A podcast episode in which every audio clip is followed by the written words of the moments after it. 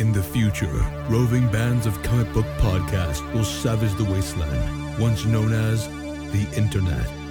One podcast, the Grawlix Podcast, may not be the biggest, may not be the funniest, may not be the most well spoken.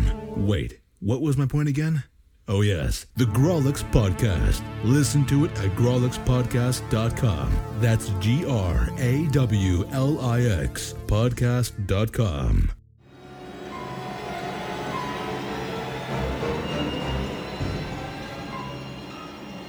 Hey, Horror Hounds, Moose here. Hope you enjoy this month's episode. Just wanted to tell you that for August, I'm going to try to resurrect an old guest for that day that campers need to be aware to go out in the woods. We have a very special Friday the 13th episode coming out on Friday the 13th. So, be sure to look for the next episode of Moose's Monster Mash on Friday, August 13th. And until then, Horror Hounds, mash on.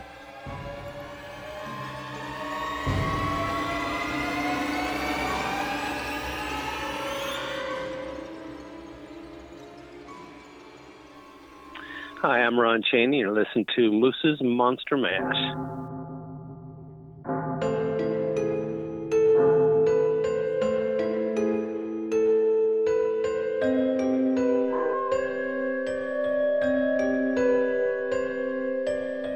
You're listening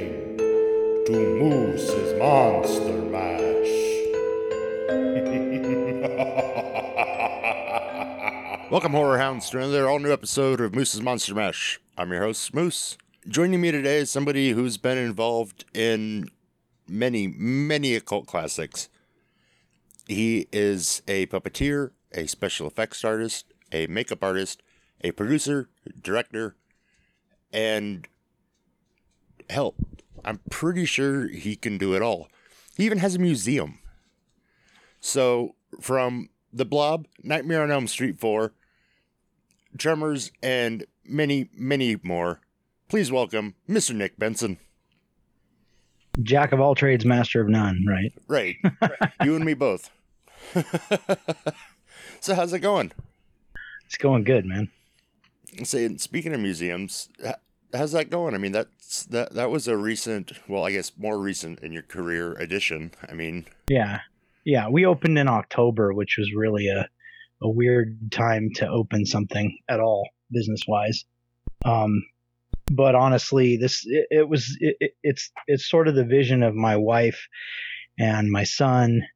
Um, I had been doing prop restoration for uh, the better part of six years, and uh, some of the you know for private collectors and whatnot. And one of those people happen to be involved in the HSPPA. He's the curator for the HSPPA, um, which is the Horror Sci-Fi Prop Preservation Association. So I kept bringing these cool things home, which some of you can actually see behind me. I'm sure you can see them. oh yeah, it's, Um, you, you you have a very lovely studio area. There's yeah, there's a piece from Galaxy Quest back there right now, and a and a Vulcan head cowl, whatever. So I've been doing you know the the prop preservation stuff and um, bringing that stuff home, and my wife just kind of got the idea that we needed to share this stuff with the public and not not have it be hidden away in private collections. So we partnered up with um, with James Azriel and my son and, and my wife and myself and we decided to open a museum in the middle of COVID, which was either really stupid or really smart. Really, your wife was out yet. like, "I don't want all this stuff sitting around the house, so we're going to put this in a building so people pay to come see it." She actually loved seeing some of the stuff coming in, you know, but uh, she was just like, man, this stuff is so cool. We have to share it with people. Yeah, that's how it all began. Well, I mean, yeah, just looking at the stuff behind you, I mean, I could, I, I can imagine the exhibits you must have in the museum.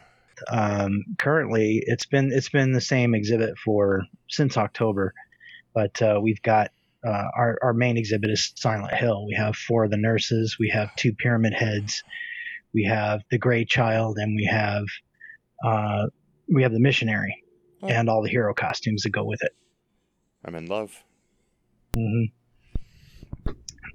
Like, But we've got while pieces the movie like- wasn't right now- the, uh, you know, scariest. That that the game that it was based off of was probably the scariest game I ever played in my life. Yeah, So there's a Yeah. soft, soft spot in my heart for Silent Hill. Yeah, well, that's good. That's good. You got started back in what was it, 86? Yeah. the end of 86 i graduated high school i i immediately went into uh, i was an apprentice film editor literally cutting celluloid doing all that all the stuff on actual film not on video this is before the time of, of nonlinear editing and computer editing um, that's where i really started and then i got into sound effects. I was in a band and i got into sound effects was doing a lot of sound effects stuff and uh, playing in a band and um, I wound up roommates with a special effects artist that uh, oddly enough I, I had no idea who he was at first um, because I was moving in with my guitarist and he's like oh yeah well my other roommate's Steve Johnson and the other is uh, Kevin Brennan. So so it's kind of like uh, you mean the Steve Johnson that did Ghostbusters and Poltergeist? And yeah and he was like yeah. So that's kind of how that started. And um, you know, I was plotting all kinds of weird things to do on stage, and I was kind of a performance artist and and goth kid at, back in the day, and and um, you know, Steve just kind of loved what I had as ideas and how I looked, and decided to, decided to offer me a job making rubber monsters. So um, I was like, rubber monsters, band, rubber monsters, rubber monsters win. the, the the longevity of Rubber Monsters is yeah, yeah.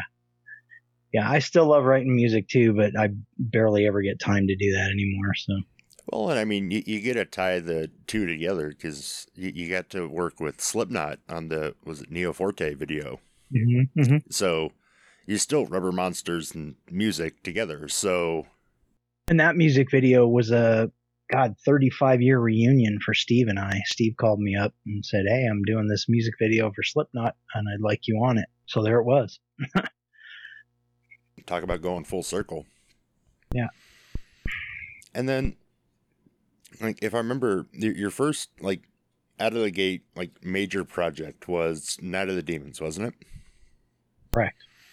Which, as I mentioned, was like one of the first of many, like just cult following movies that you've worked on. Yeah, you know, it's funny when when we started on that film, I thought, you know, like the effects were just badass. Even then, it was just like these are badass, but uh, I didn't think that the film would last the test of time at the time we did it because it was a relatively low budget film at the time. And it was Steve's uh, Steve's first go, like kind of solo, breaking away from Boss Film and uh, starting XFX.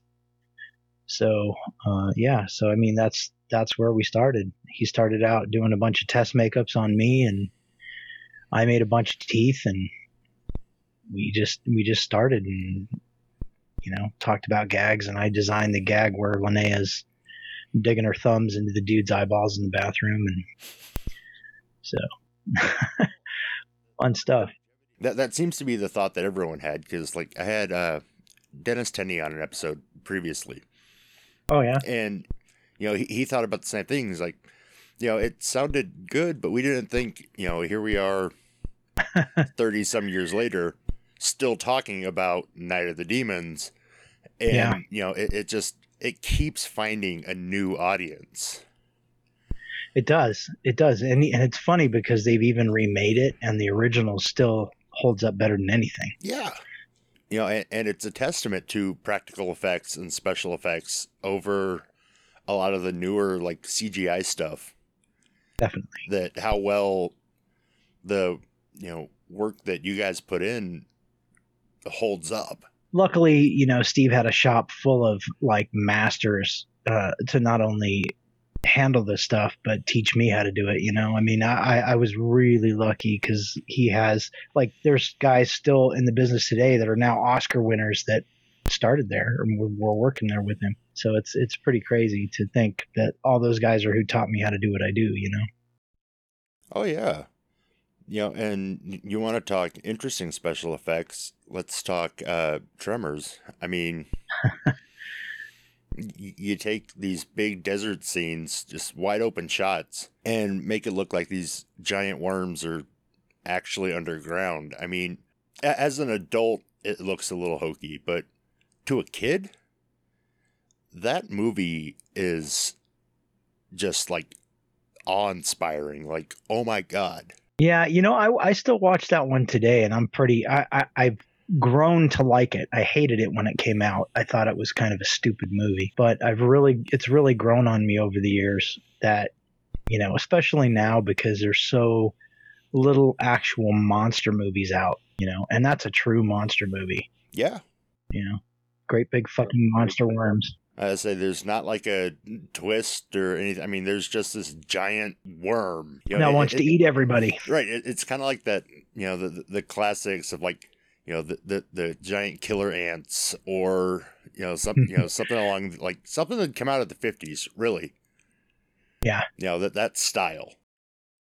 Well, I was really lucky on that one too. You know, I was I was very fortunate to work with Alec and ADI and the ADI crew because that's another shop that was the same situation. I was thrust into that because I was really good at fiberglass work and and um you know and they they needed a lot of it. So um I can they imagine. they they brought me on and and uh you know working with Alec is yeah I I still think today that's that is definitely a guy that deserves an Oscar for a lot of shit he's done and he's never gotten one. Well, and like you take a movie like Tremors, and like it on the surface, everything seems so minimalistic, but it, it's when you're watching it, there's a lot that has to go into it to build like the like the ambiance and the the set really set the scene for when you finally see the worm.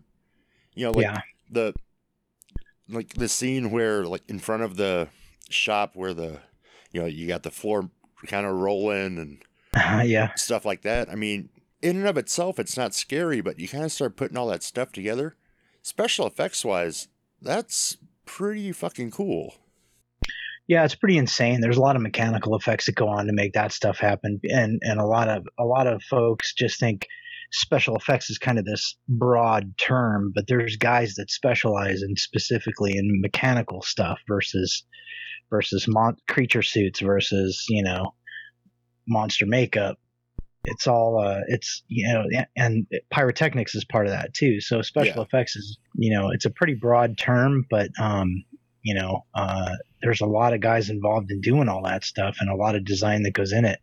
Tremors itself, I mean, I couldn't believe the different scales of worms we used. There's just we had one to ones, we had we had third scale. I think I think it was third scale, and then we had some that were you know maybe 14, 15 inches long, some real small ones too, and and um, yeah, it's it's nuts, and it's all camera tricks and stuff like that. If you look at, I think there's a documentary that they were working on that ADI has uh, on Tremors. I think I saw it on YouTube, but um, I have a whole bunch of footage of the of the behind the scenes of that that that shows the miniatures being set up. You know, raised up floor, like basically the way they set the camera. It looks like it's this huge desert, but you have your foreground is all like a platform that's covered in dirt and, and fake sagebrush and shit like that, and they just pull these uh, pull the monsters out of the bottom of it. nice and then one of my like personal favorites that you worked on bride of reanimator that one I didn't do too much on. I, uh, I, I that was right before I left Los Angeles for uh, twenty plus years. Um, I did. I was working with Screaming Mad George. I had we had finished on Society, and we were working with Yuzna. I love working with Brian Yuzna. He's he's just he's just such a great guy to work with. He's just got such a great mind for art, and uh, you know, so I started by working with George on doing preliminary designs for for Bride.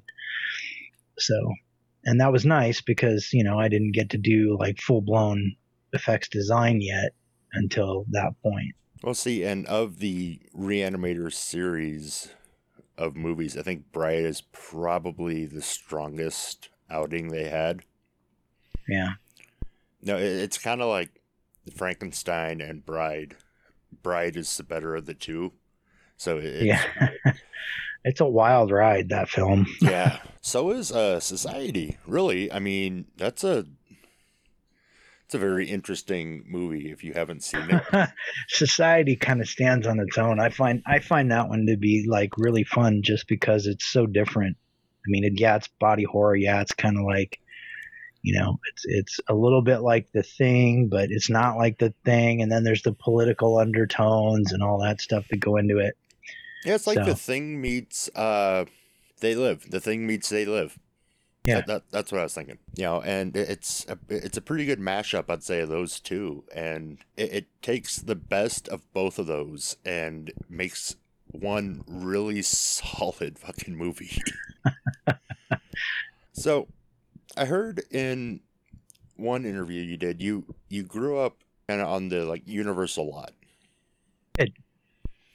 And you know, you, you grew up enjoying the Universal monsters, you know, the, the classics.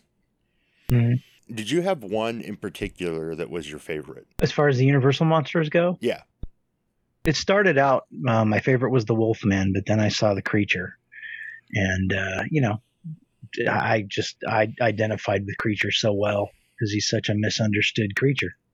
In fact, here I'll show you right here. Nice. Yeah. Hold on, I gotta Oh yeah, got him for Christmas. Nice little uh, Yeah. creature bust. But yeah, I mean, and I- I've said on this show numerous times, the Universal monsters really laid the groundwork for what we have today. Without those guys, we wouldn't have the. I don't think we would have the horror genre that we have today. Yeah. Well, I, I I have to agree with that, but I think that if you go back a little bit further um, to the very very beginnings of Universal, when when they were still in their infancy, you really have to thank Lon Chaney Sr. oh God, yes. Lon Chaney was was so enveloped in his roles that he did his own makeups. He did he put like stuff in his eyes for for oh god, just stuff that you would never think to do that. You know, well, and everything that he did to help the movie industry as far as prosthetics and things like that go. I mean, up until Lon came along, you know, they, they kind of relied on like stage makeup, which Yeah. is just so minimalistic. Yeah. But you look at things like he did in uh, Hunchback. Yeah.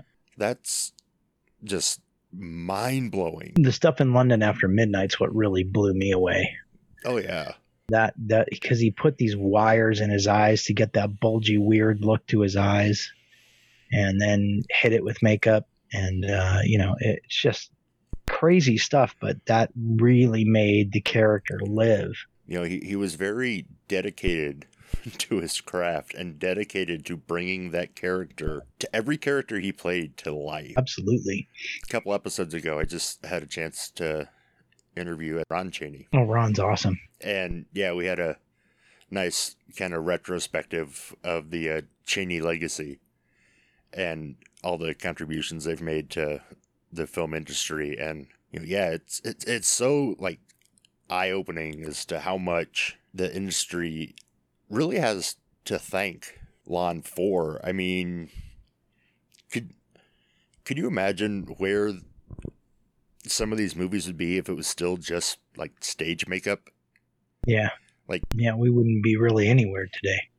take well nightmare 4 or any of them really freddy would look so dull in just stage makeup i mean it, it would be ridiculous. Yeah. so what was that like working on uh you know nightmare movies? I mean that's again another one of those i mean at that point you've passed cult classic. You've you know you've now graduated into Yeah, the annals of horror history. Yeah, I will say that like when I got the job on that, and and it was an interesting way that things happened because I was I was working for uh, both Steve Johnson and Screaming Mad George quite a bit. That was most of my career in the '80s was bouncing between those two shops, and um, interestingly enough, I you know I loved Nightmare on Elm Street franchise period and you know i think i was I, I think what i remember was i was i was coming off of the blob and i was on the stage of the blob and i went i think i want to say it was next door one of the stages next door to us um, Mick Strawn was building the the miniature uh, the miniature um, junkyard set. Mm, So that junkyard for that first shot where the you know the camera pulls up and Yeah. it turns into the earth. So Mick was building that, and I had gone over there with um, with another puppeteer that I was working with on the blob. We kind of snuck over there and we're checking out the stage. And uh, I ran into Mick, and and Mick was like, "Oh well, you know, Steve and George are both working on this, so you need to call them." So as I as I came off the blob, I you know I jumped onto that. Mick's a fun guy. Mick's, Mick is Mick is an absolute kick in the ass. I love working with him. I love being around him. He's you know, he and I give each other a lot of shit, but it's all it's all love. I, I love that guy like family. He is definitely one of the more entertaining interviews I've done, and the stories he has are just absolutely fascinating. Yeah, yeah. Did he tell you the slime one on the when we were doing uh, Debbie's roach transformation? No, I don't think so. He didn't tell you that one. No, that's a that's a good one. That's uh, uh he tells it so much better than I do. but he was mixing up the slime for that, and that ultra slime, uh, it's it's like ridiculously expensive. It was like at the time, I believe it was like ten grand a barrel for a fifty-five gallon Holy barrel shit. of ultra slime, and this stuff comes in these small canisters too. You know, so they're pretty expensive also. But when you open it, it literally says on the label that you have to cut this shit with scissors because it has such a stick and it also stretches forever. You have to cut it with scissors. So imagine a 55 gallon drum full of this shit, right? so so Mick Mick grabs I think I, if I remember correctly it was like really really late at night and he grabs his production assistant and gives him a drill and one of those paint mix bits and some tints and and says here we go we're going to match this color of of the the Roach Motel bottom you know the sticky shit on the on the, in there. And you need to match this color. You're going to pour this he pours the stuff in and he gives the guy the drill and walks away. Well the you know walks out the door and he's headed to his office. And about three quarters of the way to his office he hears the guy screaming. So he turns back around and he goes back in there. And and this stuff this stuff has because of its thickness and its you know the way that it's sticky it has crawled up the drill bit around the drill and all almost all 50 gallons of this shit has completely covered this guy like the blob. So yeah. So the so we're scrambling to get this guy out out of this mess and save this stuff in the process because it's 10 grand a barrel and um you know having to wipe it off of him and clean him up and get had to cut a hole in it so he could breathe it's just it was funny it was like a monster movie in itself Revenge of the Blob. Mm-hmm. 100% Well, and that movie just celebrated anniversary last year during COVID. yeah i did a i did a whole uh, i think a whole show with robert and a lot of the cast and we did we we had a lot of fun with it I say was you, you went on a bunch of like virtual tours with uh doing the Blob. That was that's pretty fun. I caught one of the virtual screenings. yeah i did a couple virtual screenings and then uh just this past i think it was may it might have been may it was either may or april that i went back to the mahoning drive-in theater and and they did what they call remake double take which was the 58 blob and the 88 blob and i was a guest there that was that was a blast it was a nice to see people again instead of just looking at a screen Now, at the screening I watched, I'd asked you about this, and I, w- I wanted to go a little bit more in depth. Uh, the ooze that was made, it's very similar to the Ghostbusters ooze. yeah It, was that just some like secret formula that got passed around to like all the effects guys, or Yeah, everybody used it. It's it's basically it's a food thickener called methylcellulose. And the stuff uh it's kind of like you know that the the goo that's around the apples in the apple pie? Mhm. That's really made out of methyl cellulose So um it's basically that shit, but it's it it comes in a powdered form and it's really dangerous for you to like you you can't breathe it in the powdered form. It'll kill you. Jesus, So, yeah. So, so you basically drown if you breathe it in. But so we have to mix this shit up, right? And then it becomes like this thick slime. uh, and we used it everywhere. I mean, we used a, so many gallons of it in society. We used gallons of it, and it was used on Ghostbusters. It was used. It was used everywhere. It was just that's the stuff you use. We still use it today. That's it. Seemed to be the go-to stuff in the '80s. Still use it today because it's the best slime. You can tint it. You can do whatever you want with it, really. And it's and it's food. It's food grade, so it's long as it's not in the powdered form, it's safe. You know. as long as it's not the powder, you can eat it. Yeah. It might taste like shit, but you can eat it. Well, you could you could eat the powdered form. You just can't breathe it in. You breathe it in, you're fucked. you were also in the uh, big body suit on the blob. What was because it was the movie theater scene, wasn't it? Where you were Yeah, yeah. Um, so there was there was a bunch a bunch of puppeteers in that uh, that were involved in that between you know manning the the tentacles and different pieces of it and every every different scene is kind of uh, some of it's different scale than others. Um, like the phone booth scene is full one to one, and they just drop the drop the. They were literally quilts, you know, like you have on your bed, basically, literally quilts. And in the in the theater scene, I was under it with uh, another puppeteer named Michael Roddy. That's the same guy that we went over and saw Mick Strawn. Um, but uh, he and I uh, were were doing the theater blob. We were we were both the theater blob, and um, there was let me think. There's I think seven or eight quilts on top of us in that scene, uh, and I believe the movie theater was I want to say one sixth scale. So the seats are so there's it's a miniature theater. We're standing up in the middle of basically a platform that's in the middle of the theater and you know crushing chairs when they when they call action just this big steamroller of pink. Yeah, pretty much just mowing over it We we've gone through essentially what what could be construed as your greatest hits. I see something on your uh, keyboard there for upcoming projects. Uh, Oh, House in the Pines. Yeah, House in the Pines. Yeah. house in the pines and now this is this is the really interesting part see now i you know as obnoxious as mick can be i just can't get enough of him so that that's a movie mick strawn is directing house in the pines mick strawn is directing um, that's uh, coming soon uh, it's not funded yet we've done a lot of the pre-production stuff we're still working on little bits and pieces of that um, but we have it in funding and putting together a package for our our financiers um, and somewhere in the middle here, another project uh, with Jack Sholder and uh, Josh Josh Russell, uh, a guy named Josh Russell, uh, and I don't know if you know who Jack Sholder is, yeah. Yeah.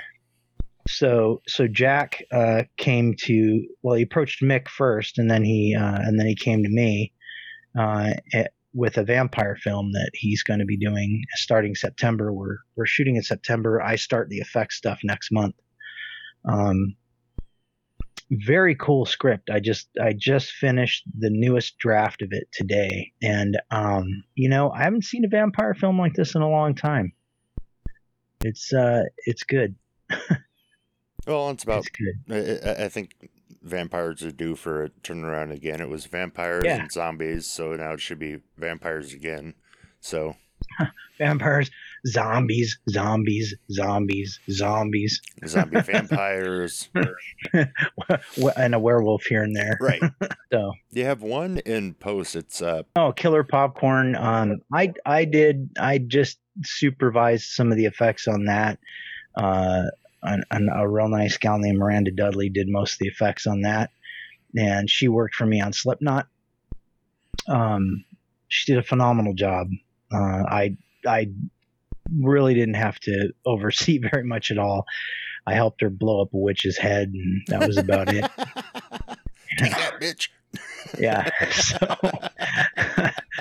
yeah i helped her design that and uh and we blew it up and you know did some final sequences with uh the the popcorn killer shoving a girl's head in a fryer and some other things like that. It was fun stuff. Um so yeah so i just i was involved in that and basically sort of oversaw that stuff and that was that was cool. Um i am producing a film with uh, a director producer named Eric Mathis called The Macabre, and uh, that one is almost done. We're three quarters of the way done with it. I'm I'm. He's got a crowdfunding thing going, but I'm also trying to raise additional funds for finishing funds. Uh, for our last sequence, which Kane Hodder stars in, and uh, that's a pretty cool film. I'll I'll have to shoot you over the trailer so you can check it out. Hell yeah. See, because I saw some of the info on it on IMDb, and that that one really jumped out. I was like, "Oh, hell yeah!" Yeah, it's it is it is a monster anthology movie, so it's going to be a lot of fun. And I enjoy working with Eric a lot. oh yeah, I bet. Uh, what advice do you have for people who are like looking to get into like special effects makeup and, as you put it earlier, making rubber monsters? Well, you know, you know what's funny is is I had this conversation with with Eric Mathis, as a matter of fact, um, about that. I I want to encourage anybody and everybody that wants to do this bad enough to pursue it, try it. You know, um, there is enough film out there being made, low budget all the way up, um, that you know you can get your fingers into something. And if you want to be a filmmaker, you can be a filmmaker. It's way easier today than it ever has been. I like to encourage people rather than discourage people. Yes, it can be really hard road, but if you're dedicated to it and you know you know what you want, just go do it. Um, I I found in in the conversation with Eric, it was like he's he's one of those people that went to somebody and said, "I want to make movies. How do I do that? How am I going to make movies?" And the person told them, "You can't." You know, and that became fuel. Yeah, that became fuel for him to say, "You know what? Fuck you. I'm going to make movies." So I would never be that guy. You know, I, I've had a good career, and I want to see I want to see films continue to be made. I don't care. I don't care if they're cheesy. I think the cheesy ones all have their place too. I think they're all awesome. Um, you know, and I like to encourage everybody that wants to do this to do it. There is a fulfillment in it, and there, you know, uh, there's a lot of people that are very creative. Some people are better at directing. Some people are better at at making monsters. Some people are better at slinging blood. It doesn't really matter. If you're passionate about it, go do it. Oh, I agree. And it's if you're interested in the film industry, there's a place for you. It, it doesn't have to be on screen. No, not necessarily. You know, it, it's finding what's right for you. There is so much that goes into making a film. If you really research it and think about the things that you might want to put your fingers on, like me now, I do so many things now. I'm I, I do so many different things now that I jump around from. Um, I'm going to be involved in the final mix and the scoring part of Macabre, as well as, you know, producing it. But what's interesting is, is I didn't really have a leg in any or an, or or my fingers in any of the effects stuff because the effects team's already pretty great. You know, um, we didn't need to change that. So Chris Arredondo, I think, is is the lead's name, and then Waleed Ashed. Those two guys have put some really great stuff together for this film, and when it's lit and it's on camera, it looks freaking crazy cool. They are just monsters. I love it. I'm definitely looking forward to that one. Where can listeners uh, like follow you on social medias and kind of keep up with uh, projects you have coming out and stuff like that? Well, I'm on both Facebook and Instagram. I don't I don't do Twitter, um, and I don't do much more than that's hard enough to manage the two that I have. So you know, I'm 53 years old and I'm a grandfather also. So it's you know it's like a big juggling act all the time to do everything. But um, you know, I I'm a circus player, so I, I I'm still doing it. Um, social media wise, Facebook uh, Nick J Benson official on Facebook and uh, Nick Benson four two seven on Instagram. And listeners, I'll put those links in the episode description. Like always, you can find me over at Electronic Media Collective alongside other great podcasters or on Twitter at Moose Media Inc. Nick is glad we were finally able to sit down and do this. I think we've been trying for, since I think last March to find a time to do this. Yeah. yeah, totally. and I know, have it's to been- get you on again when after Macabre and these other ones come out and God, you. yeah, we have an together. interesting release plan for Macabre, so we'll ha- I'll have to bring Eric and we'll come we'll pop on and, and do a do a show with you when we're ready to Oh, for sure. the road with it. That I definitely look forward to watching that. And uh, of the upcoming projects, that one definitely caught my eye the most. So Yeah, we have. I have much more on the table than that. This is there's so much more coming. You you won't even believe it. well, I mean, you you are a very very busy man. So And I'm very driven. It's like the la- What's weird is is in 2019 I left. Uh, you know, your standard day job, making you know, doing themed environments and stuff like that for casinos and whatnot, and um, I kind of got pulled back into this business, and the fans have really inspired me to to do this again. And I've put my own production company together, and I've, I'm sitting on about five more scripts behind the projects I've talked to you about. So jeez. there's there's lots coming. And So yeah, definitely gonna have to do this again. So I look forward to our next uh, episode. And until next time, horror hounds, mash on.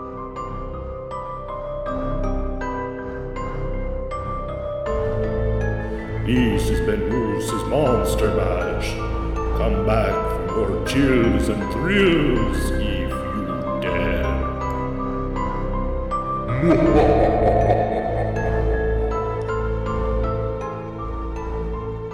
Like the the theater was like one sixth scale, and like I had a ha- I had a half scale kitchen for when when the blob comes out of the drain and onto the ceiling after Yeah. it sucked the dude down the drain. Um, when it pops out onto the ceiling, we built a half scale kitchen and it's rotated upside down, so you don't you don't know that because the camera's upside down shooting it. And we just had a big gate valve and load that load this big tube up full of full of those quilts full of slime and just pull the gate valve and it just all dumps out the sink onto the ceiling. so It's crazy. yeah, pretty pretty crazy stuff.